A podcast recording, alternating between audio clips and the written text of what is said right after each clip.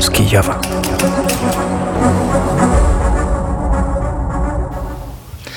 Warszawie minęła 9.31 i witam Państwa w raporcie z Kijowa. Wita się Artur Żak, realizuje tę audycję Marcin Suchmiel. Zanim przyniesiemy się do Jaremcze, tam gdzie czeka na nas Wojciech Jankowski ze swoją relacją albo zapowiedzią wywiadu w 579 dniu pełnoskalowej inwazji Rosji na Ukrainę, wiadomości przygotowała niezastąpiona Daria Hordiko. Tej nocy południe Ukrainy zostało poddane ciężkiemu ostrzeżeniu ostrzałowi. Odessa została zaatakowana przez 19 dronów i dwie rakiety nadźwiękowe Onyx. Ponadto w różne regiony Ukrainy wystrzelono 12 rakiet kalibr. Uderzenia uszkodziły infrastrukturę portową. Siły obronne południa stwierdziły, że rakiety Onyx zniszczyły spichlerze. Rakiety także trafiły w odeski dworzec morski i doznał on znacznych uszkodzeń. W budynku hotelu dworcowego, który od kilku lat nie funkcjonuje, wybuchł pożar. Został już ugaszony. Tej nocy także drony zaatakowały rosyjskie miasto Kursk. Gubernator zapowiedział uszkodzenie budynków administracyjnych.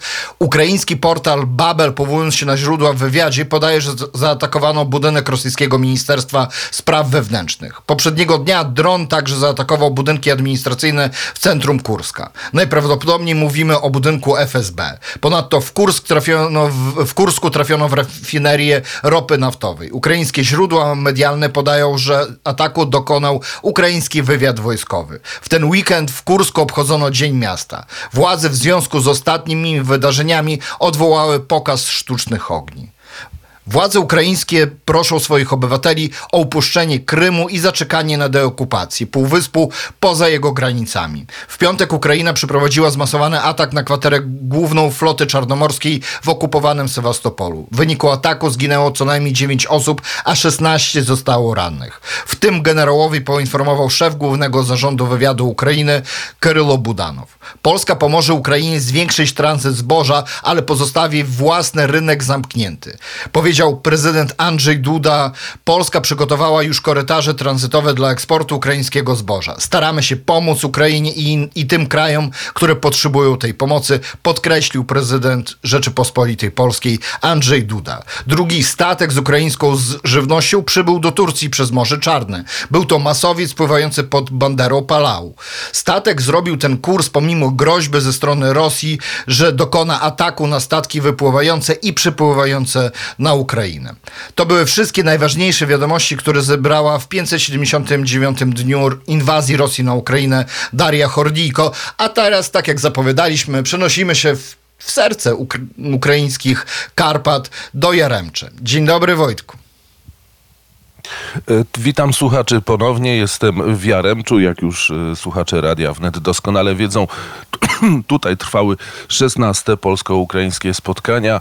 Tutaj e, rozmawiali, debatowali analitycy, naukowcy, polityków nie było tak dużo w tym roku e, nad stanem polsko-ukraińskich stosunków i tutaj Paweł Bobołowicz złapał profesora Żurawskiego, Welgrajewskiego z Łodzi, a po, po jego wystąpieniu e, w czasie tej konferencji, żeby zadać pytanie o to, co się dzieje w relacjach między Polską a Ukraińską. Oczywiście mam na myśli kwestię zboża.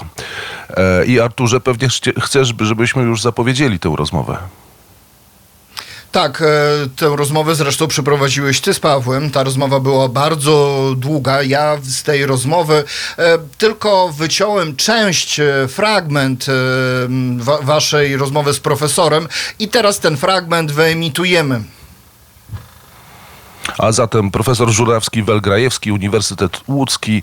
Posłuchajmy historycznie. W 1920 roku Polska wygrała wojnę z Sowietami, ale nie zrealizowała celu politycznego, dla którego tę wojnę toczyła. Znaczy nie powstała niepodległa Ukraina. My się obroniliśmy, ale tylko na 20 lat. Ukraińcy zaczęli płacić cenę tej sytuacji natychmiast, a my 20 lat później. I teraz, jeśli y, Ukraina będzie brnęła w tę błędną ścieżkę, to ona zapłaci tę cenę natychmiast, a my trochę później, ale też ją zapłacimy. Jakie jest wyjście z tej sytuacji?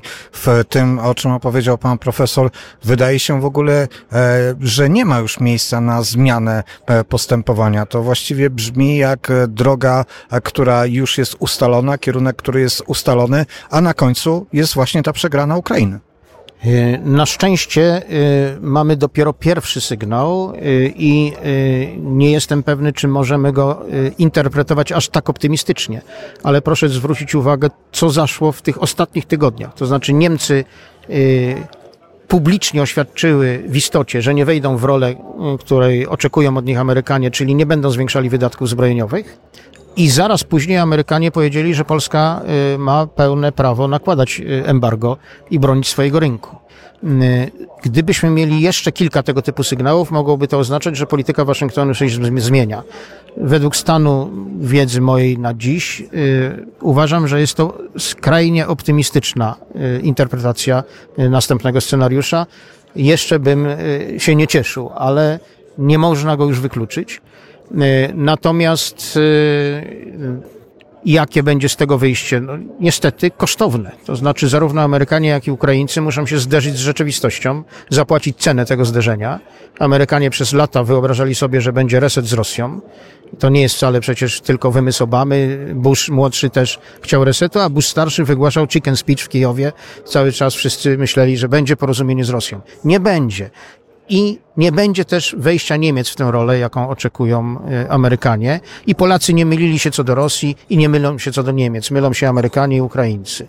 Ale my ich nie przekonamy. Rzeczywistość ich musi przekonać, a to będzie kosztowne dla nas wszystkich. I trzeba się na to przygotowywać. A co to znaczy? Polska się musi zbroić, a Ukraina musi doświadczyć kolejnych bolesnych rozczarowań e, i wtedy pewnie już następna ekipa e, będzie musiała dokonać znów korekty tej polityki. Strata, którą w tej chwili trzeba minimalizować, to strata wizerunkowa państwa ukraińskiego w oczach polskiej opinii publicznej, e, która może być niestety najtrwalszym i najbardziej szkodliwym rezultatem tej sytuacji, bowiem e, obywatele polscy popierali państwowe wsparcie Polski dla Ukrainy z entuzjazmem. Tak, oto mieliśmy heroiczny naród walczący z Moskalami, jak nasi dziadowie, pradziadowie i prapradziadowie, osłaniający nas tym swoim wysiłkiem bojowym przed bezpośrednią presją rosyjską, któremu z ochotą udzielaliśmy pomocy i od którego oczekiwaliśmy solidarności, nie wdzięczności, tylko solidarności politycznej i zrozumienia tego, że razem tylko możemy zwyciężyć, a podzieleni będziemy przedmiotem gry mocarstw trzecich. I oto okazuje się, że nasi partnerzy ukraińscy tego nie rozumieją. Panie profesorze, jeżeli ta diagnoza jest y, właściwa, ona wydaje mi się tak okrutna, że mój umysł wypycha ją jak najdalej. Jeżeli jest prawdziwa i to nie jest przypadek i te nieszczęśliwe wypowiedzi to nie jest ignorancja, to nie jest brak wyobraźni, to nie jest znak, zna, brak znajomości polskiej specyfiki politycznej, to znaczy, że margines, który mamy, a do wyborów zostało mniej niż miesiąc, tak naprawdę jest y, minimalny. Co Rzeczpospolita w tym y, wydaniu, jaki jest teraz, przy tym rządzie może zrobić? Przede wszystkim nie reagować emocjonalnie, to znaczy y, utrzymać maksymalne poparcie w uzbrojeniu i materiałach wojskowych dla walczącej armii ukraińskiej, albowiem inne spory w tym kontekście, czyli w kontekście potrzeby złamania imperializmu rosyjskiego, y, muszą ustąpić.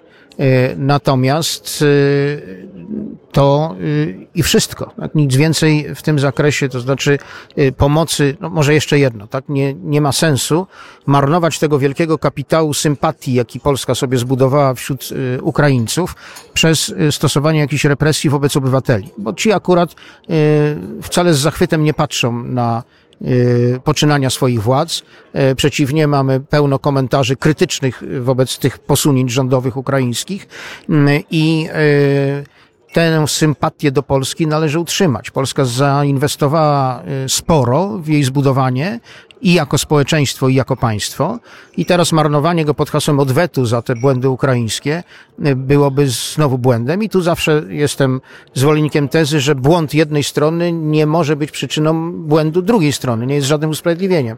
E, Proszę mi wybaczyć nieco ostry język, ale to, że ktoś się wygłupia, nie znaczy, że i my się mamy wygłupiać. E, I w tym zakresie trzeba trzymać emocje na wodzy.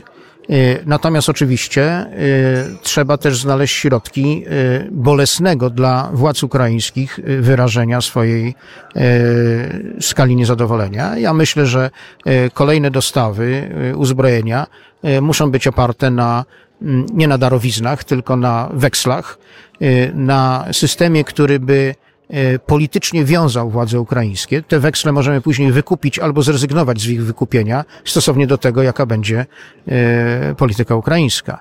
E, Najważniejsze jest zwycięstwo nad Rosją, ale wobec słabości, słabej jakości ukraińskiej klasy politycznej to zaufanie, które istniało, nie wróci.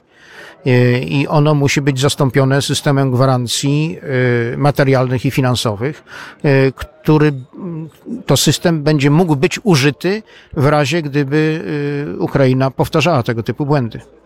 Panie profesorze, w kontekście wyborów, które się zbliżają, mam wrażenie, że Prawo i Sprawiedliwość do tej pory często sięgało do centrum, do tych niezdecydowanych, tych pomiędzy. Ostatnio impulsy, które wychodzą, sugerowałyby, że też szuka wśród elektoratu Konfederacji. Czy nie jest tak, że ta sytuacja też troszeczkę podgrzewając atmosferę powoduje to, że Prawo i Sprawiedliwość wykorzystuje ten, ten, ten konflikt, który się pojawił? Ja myślę, że to przede wszystkim y, sama sytuacja y, zmierza w tym kierunku, albowiem y, jaką sytuację chciano wytworzyć? Chciano wytworzyć sytuację obrazującą rząd polski jako słaby i ustępliwy zarówno wobec Brukseli, jak i Kijowa. A ponieważ ten rząd nie ustąpił, więc siłą rzeczy ta część elektoratu polskiego, która Y, miała pretensje do rządu y, o zbytnią proukraińskość albo zbytnią uległość wobec Brukseli, y, w tej chwili traci argumenty na rzecz tej tezy. Zyskuje oczywiście narracja, że rząd był naiwny, że pomagaliśmy Ukrainie, a oni nas, czyli Konfederaci od dawna przestrzegali, że Ukraina jak zwykle porozumie się z Niemcami, bo proszę pamiętać, że to jest dosyć stereotypowy obraz y, polityki, historycznie rzecz ujmując, polityki ukraińskiej, ten sojusz ukraińsko-niemiecki przeciwko Polsce y, i że to oni mieli rację. Nie zważając, i tu zacytuję jednego z internautów, który moim zdaniem bardzo y, trafnie, a krótko to sformułował, są trzy sposoby prowadzenia wojny. Najdroższy, przy pomocy własnych żołnierzy na własnym terytorium, tańszy przy pomocy własnych żołnierzy na cudzym terytorium i najtańszy przy pomocy cudzych żołnierzy na cudzym terytorium. I w tej chwili Polska wspierając Ukrainę w istocie toczy wraz z Ukrainą wojnę o złamanie imperializmu rosyjskiego przy pomocy żołnierzy ukraińskich, nie za cenę krwi żołnierzy polskich. I na terytorium, na terytorium Ukrainy, a nie na terytorium Polski. A przecież to zagrożenie od lat 300 jest naszym zagrożeniem wspólnym. I na całe szczęście e, w tej chwili to nie my płacimy cenę jego odpierania. E, wszyscy, którzy e, na co dzień bardzo uwielbiają powoływać się na realizm polityczny, zawsze chętnie mówią, że popatrzcie, Wielka Brytania, perfidny Albion, mówiąc innymi słowy, zawsze walczył do ostatniego sojuszniczego żołnierza. No to teraz my walczymy przy pomocy żołnierzy sojuszniczych, czyli ukraińskich. I to wsparcie polskie, które było udzielone Ukrainie, wcale nie było błędem to nie my popełniliśmy błąd, to Ukraina popełnia błąd teraz. Y, I oczywiście, że y, to będzie rozgrywane wyborczo. Właśnie na tej zasadzie, y, że przywódcy Konfederacji będą twierdzili, że obóz rządowy był naiwny w swoim stosunku do Ukrainy, mm, ale wyborcy myślę, że dostrzegą fakt, że oskarżenia Konfederacji o to, że y, rząd był zbyt ustępliwy wobec Brukseli i zbyt ustępliwy wobec Kijowa, właśnie się nie potwierdzają. I to przecież nie zostało zainicjowane przez rząd. Tak? My tylko odpowiedzieliśmy na wyzwanie, przed którym stanęliśmy, przed którym wcale stawać nie chcieliśmy, bo ono jest ze szkodą i dla Polski, i dla Ukrainy, no ale trudno na nie nie reagować. E, a ponieważ jest nielogiczne, e, innymi słowy, Ukraina działa wbrew, wbrew swoim interesom, e, w związku z tym nie było w tym rozumieniu przewidywane i planowane, żeby e, przygotować akcję, która e, miała być e, uruchomiona i to jeszcze na potrzeby wyborcze w tym momencie. Przecież to nie my wybieraliśmy ten moment, tak? tylko czynniki zewnętrzne. My reagujemy na sytuację, która została wytworzona wbrew podstawowej logice politycznej. Jako historyk muszę stwierdzić, że w pewnym sensie to nic zaskakującego, a mianowicie w takim, że analitycy muszą zakładać, że państwa będą zachowywać się zgodnie ze swoim interesem. Natomiast historia ludzkości tego nie potwierdza. Profesor Żurawski, Welgrajewski Uniwersytet Łódzki, e, analityk polityczny e, w rozmowie z Pawłem Bobołowiczem i mówiącym te słowa, ta cała rozmowa została wyemitowana w sobotnim programie wschodnim i ci z Państwa, którzy nie słyszeli całości, mogą jeszcze zajrzeć poszukać na stronie wnet.fm a planowany jest również podcast. Arturze, przekazuję głos do Lwowa. Dokładnie zgadza się na, w pozycji program wschodni można kliknąć i odsłuchać cały program wschodni i całą długą rozmowę z profesorem. E, Podczas paneli dyskusyjnych, podczas różnych prelekcji, podczas rozmów e, prywatnych było wiele o stosunkach strategicznych polsko-ukraińskich, ale ważnym tematem też była prelekcja, a tak naprawdę przedstawienie wyników, długich wyników e, badań na temat migracji, na temat migracji ukraińskiej, zarówno tej migracji wojennej, czyli uchodźców ukraińskich, którzy uciekli od wojny, ale także migracji wewnątrz e, krajów, które przyjęły tych uchodźców, czyli e, wyniki badań przemieszczania się uchodźców ukraińskich, na przykład z Polski do Niemiec. Mm, Przedstawiła te wyniki rzeczniczka EWL Group, organizacji, która właśnie przygotowała e, te badania, Margaryta Sytnik. Miałem też możliwość e, zamienienia kilku słów e, z panią Margarytą. Proszę posłuchać, co ona na temat jakże tej ważnej kwestii uchodźców, demografii powiedziała. Margaryta Sytnik, rzeczniczka EWL Group. Jesteśmy na konferencji, na spotkaniach polsko-ukraińskich tutaj w Jaremcze. Oczywiście w, w praktycznie całość paneli dyskusyjnych i rozmów były poświęcone stosunkom polsko-ukraińskim, ale niestety kontekst e, zboża zdominował to spotkanie i trudno temu się dziwić. Ale ja bym z panią chciał porozmawiać o czymś, co jest e, moim zdaniem e, bardzo ważne, coś co wpłynie i wpływa na przyszłość państwa ukraińskiego, a mianowicie o demografii, o ludziach po prostu. Pani mniej więcej zajmuje się badaniami na temat e, migracji, na temat e, uchodźców e, w Polsce. Ostatnio dotarły do nas informacje, że z Polski e, wyjechało ponad e, 300 tysięcy ukraińskich e, uchodźców. Kim są ci uchodźcy, którzy wyjechali i dlaczego to zrobili? Po pierwsze, wyjeżdżają z różnych powodów, głównie to kobiety, bo no wiadomo, że uchodźcy z Ukrainy to e, przeważnie e, kobiety z dziećmi. No z różnych powodów. Mm, Na przykład nie podjęli pracy w Polsce, nie było możliwości zaopiekować się dziećmi, dlatego dużo osób wyjeżdża na zachód. Zanotowaliśmy taki odpływ w ciągu ostatniego roku, zwłaszcza w drugim trzecim kwartale 2022 roku i e, zanotowaliśmy taki e, napływ tych uchodźców w Niemczech. Bardzo dużo osób przybyło do Niemiec, z, znów z różnych powodów. Istotnym powodem jest, że e, tam mieszka już dużo bliskich i znajomych e, uchodźców, dlatego oni, oni integrują, integrują się w tym państwie, no i zachęcają też swoich znajomych przyjeżdżać e, do Niemiec.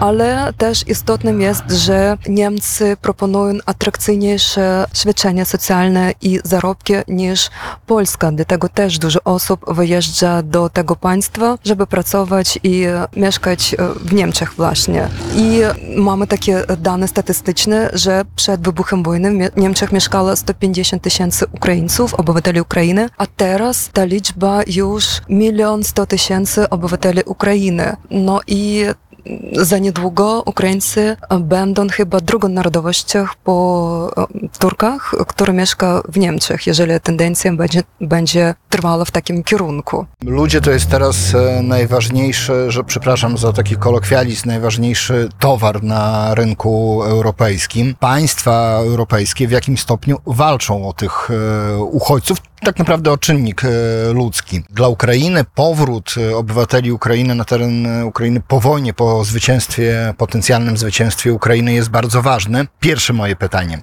Czy Ukraina będzie w stanie wrócić swoich obywateli, przynajmniej w jakimś stopniu? A drugie pytanie, czy państwa europejskie oddadzą tych ludzi, którzy, których już w jakiś sposób adaptują u siebie w, w swoich gospodarkach? Uważam, że to jest, to, będzie walka i taka konkurencja między Ukrainą a Europą, bo oczywiście Ukraina chce, żeby większość osób, większość uchodźców wróciła na Ukrainę i w tym momencie, jeżeli chodzi o Polskę, o Polsce to dwie trzecie uchodźców, jak pokazało nasze badanie e, w marcu, wyrażało taką chęć. Jeżeli chodzi o Niemczech, to e, 39% uchodźców, które przyjeżdżali z Niemiec, e, z Polski do Niemiec, też e, wyrażają chęć w bliższej albo dalszej perspektywie powrócić na Ukrainę, ale motywatorem tego będzie członkostwo Ukrainy w NATO, w Unii Europejskiej, możliwość e, połączenia z rodziną, wyższe zarobki i bardzo dużo różnych czynników wyników e, reformy w systemie edukacji, e, walka z korupcją i tak dalej. Z innej strony, z drugiej strony widzimy, że tak, jest taka konkurencja między państwami Unii Europejskiej o ukraińskich uchodźców, bo e, jak pokazał ten rok albo półtora roku po wybuchu wojny, że uchodźcy nie tylko korzystają z tych świadczeń socjalnych, a oni podejmują pracę. Jeżeli chodzi o Polskę, to 71% uchodźców już pracuje. Jeżeli chodzi o Niemczech, Niemczech to e,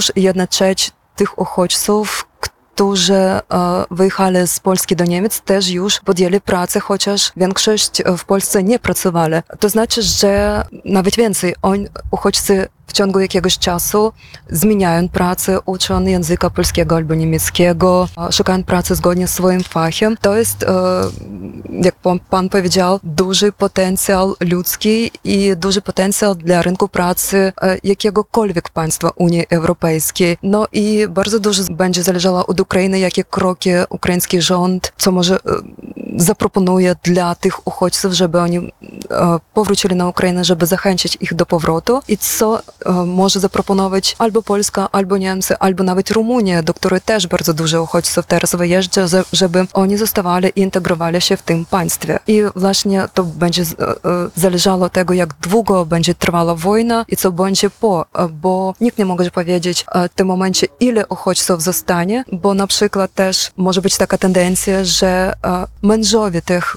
kobiet, które wyjechali do Polski albo do Niemiec, albo do innego państwa, pojadą do nich, nie na odwrót. Bardzo skomplikowane pytanie w tym momencie. Chociaż e, większość uchodźców wyraża chę- chęć powrócić na Ukrainę. No właśnie, a jak na to patrzą naukowcy? Czy to jest chęć, czyli to jest, e, że ja bym chciał, czy ja to zrobię? Ym, Ja nie wiem, jak dokładnie doprecyzować to pytanie. Czy to bardziej jest e, życzeniowe myślenie, czy faktycznie planowanie przyszłości swojej? Chyba w tym momencie to jest bardziej deklaracja, chociaż z jednej strony, strony widzimy, że nawet teraz, e, w czasie wojny, uchodźcy wracają na Ukrainie. Zanotowaliśmy taką tendencję, kiedy e, były wyzwolone tereny e, obwodu charkowskiego albo, albo chersonskiego, że część tych osób pochodzących z tych regionów wracała na Ukrainę. No właśnie taką tendencję obserwujemy, ale jeżeli mówimy o takich ogólnych tendencjach po wojnie, w tym momencie to bardziej wygląda jak deklaracja i chęć, bo bardzo dużo tych warunków powrotu. Też e, jednym z ważnych warunków jest, czy e, jeszcze został dom, e, nie, e, czy jest ten teren, teren zbombardowany, e, czy jest wioska albo, czy wioska albo miasto istnieje. No dlatego oczywiście ludzie, uchodźcy myślą o tym, czy wracać, e, czy jest gdzie wracać, czy jest do kogo wracać. No i dzieci to jest, te, także ważnym czynnikiem. Bardzo dużo dzieci ukraińskich już uczą się w szkołach polskich na przykład i to dla nich jest ważne, a szkoły w Ukrainie też e, są zbombo- zbombardowane i oczywiście edukacja jest ważna dla kobiet, dla, kobiet, dla tych uchodź, uchodźczyń, e, które wyjechali do Polski albo do Niemiec, albo do innego państwa. Wiemy, że Rosja używa demografii jako broń. To jest jeden z frontów tak naprawdę walki. Mów- Mówię tutaj innymi o wywożonych e, dzieciach, tak naprawdę często też całych e, rodzinach. Nawet teraz podczas tego kryzysu zbożowego bardzo szybko rosyjscy propagandyści odreagowali i powiedzieli, że oni bardzo chętnie przyjmą prawosławnych e, uchodźców w postaci prawosławnych kobiet i dzieci i ich zaadoptują do wspólnego ruskiego miru, że to tak ujmę. I na koniec tylko takie krótkie pytanie. Co Ukraina może zrobić, żeby przekonać po zwycięstwie swoich obywateli? Tylko w kilku tezach. Pani już to wymieniła, ale w takich tezach, żeby nasz słuchacz dokładnie zrozumiał, co państwo ukraińskie powinno zrobić, żeby z powrotem wrócić swoich obywateli. Zaproponować lepsze warunki niż proponuje Polska albo jakiekolwiek inne państwo. Chodzi o czynniku ekonomicznym, ale też o bezpieczeństwie przede wszystkim, bo jasne, że większość uchodźców wyjeżdżała, bo obawiała się za swoje życie, za życie swoich dzieci. We wszystkich naszych badaniach uchodźcy mówią, że wrócą, jeżeli Ukraina będzie członkiem NATO w realnej perspektywie albo członkiem Unii Europejskiej. Dlatego nasz rząd musi zrobić wszystko, co możliwe w tym zakresie, w tym momencie, a, zrobić reformy nawet w trakcie wojny, żeby uchodźcy mieli taką pewność. No i właśnie mam nadzieję, że uchodźcy wrócą, bo no po prostu chcą mieszkać w Ukrainie, bo powstaje pytanie, dlaczego e, żołnierze walczą. Oni walczą dlatego, żeby Ukraińcy mieszkali w Ukrainie. Właśnie. No ja mam nadzieję, że e, jest taka świadomość tych uchodźców, że my czekamy ich w Ukrainie. Powiedziała Margaryta Sytnik, rzecznik prasowy EWL Group.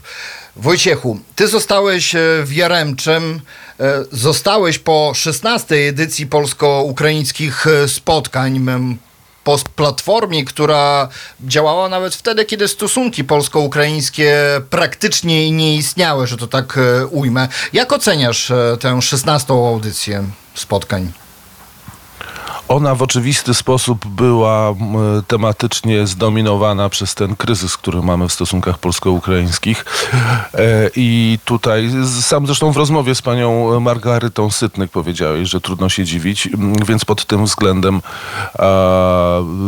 to, ten temat dominował, ale oczywiście to było w pełni zrozumiałe, bo wszyscy w prywatnych również, również rozmowach w kuluarach wychodziło na to, że wiele osób y, nie kryło niezadowolenia, nie kryło e, pewnej irytacji elitami y, ukraińskimi, ale polskimi czasami e, również. Natomiast też słyszałem e, wypowiedzi mówiące o tym, że podające przykłady, kiedy przeciętni Ukraińcy z ulicy są e, z kolei niezadowoleni wyłącznie ze swoich elit i, i mówią, miałem taką rozmowę z e, panem Strutyńskim Władysławem, e, szefem polskiej organizacji imienia Adama Mickiewicza z Czerniowiec na Bukowinie, kiedy mówił, że zwykli ludzie podchodzą do niego i mówią, Polska tyle nam pomagała, tyle dała, a tutaj teraz taki numer myśmy im e, wykręcili, kolokwialnie mówiąc.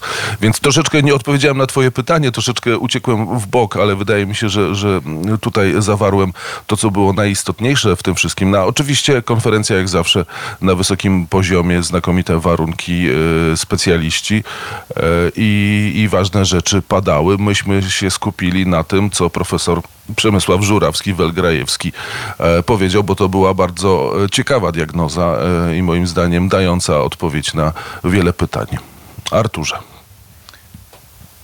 Dokładnie tak. Redakcja ukraińska Radia Wnet wczoraj rozjechała się w różnych kierunkach. Paweł Bobołowicz pojechał do Warszawy, ja do Lwowa, Dmytro do Kijowa. Ty zostałeś, żeby zabezpiecz- zabezpieczyć bezpieczny odwrót redakcji ukraińskiej z Jaremcze. Jaka jest pogoda w Jaremcze? A w Jaremczu pogoda jest dzisiaj Jaremczu. już słoneczna. Dzisiaj już y, słoneczna, ale wczoraj było no, małe załamanie pogody. Po waszym wyjeździe chmury schodziły coraz niżej, także wierzchołków gór nie było widać, a w pewnym momencie była już regularna, potężna burza i padał y, deszcz. Ludzie pochowali się do swoich y, pokojów, do swoich pensjonatów, po to, żeby wieczorem jeszcze e, móc ewentualnie wyjść na taki wieczorny spacer, co ja uczyniłem. Jeszcze poszedłem spojrzeć być może ostatni raz na prut, ma, pewnie przedostatni, bo jeszcze dzisiaj zdążę. E, Dzisiaj też już wsiadam do pociągu do Lwowa. Arturze. Więc szczerze, szczerze Ci zazdroszczę, Wojciechu. Do zobaczenia niebawem w Lwowie. A na tym kończymy naszą dzisiejszą e, audycję. Przy mikrofonie był Artur Żak, realizował Marcin Suchmiel. Audycję przygotował Wojciech Jankowski, Dmytro Antoniuk, Paweł Bobołowicz i nasza niezastąpiona Daria Hordiko. I zapraszam jutro na raport z Kijowa o stałej porze, czyli o godzinie 9.30. Kłaniam się nisko. Raport z Kijowa.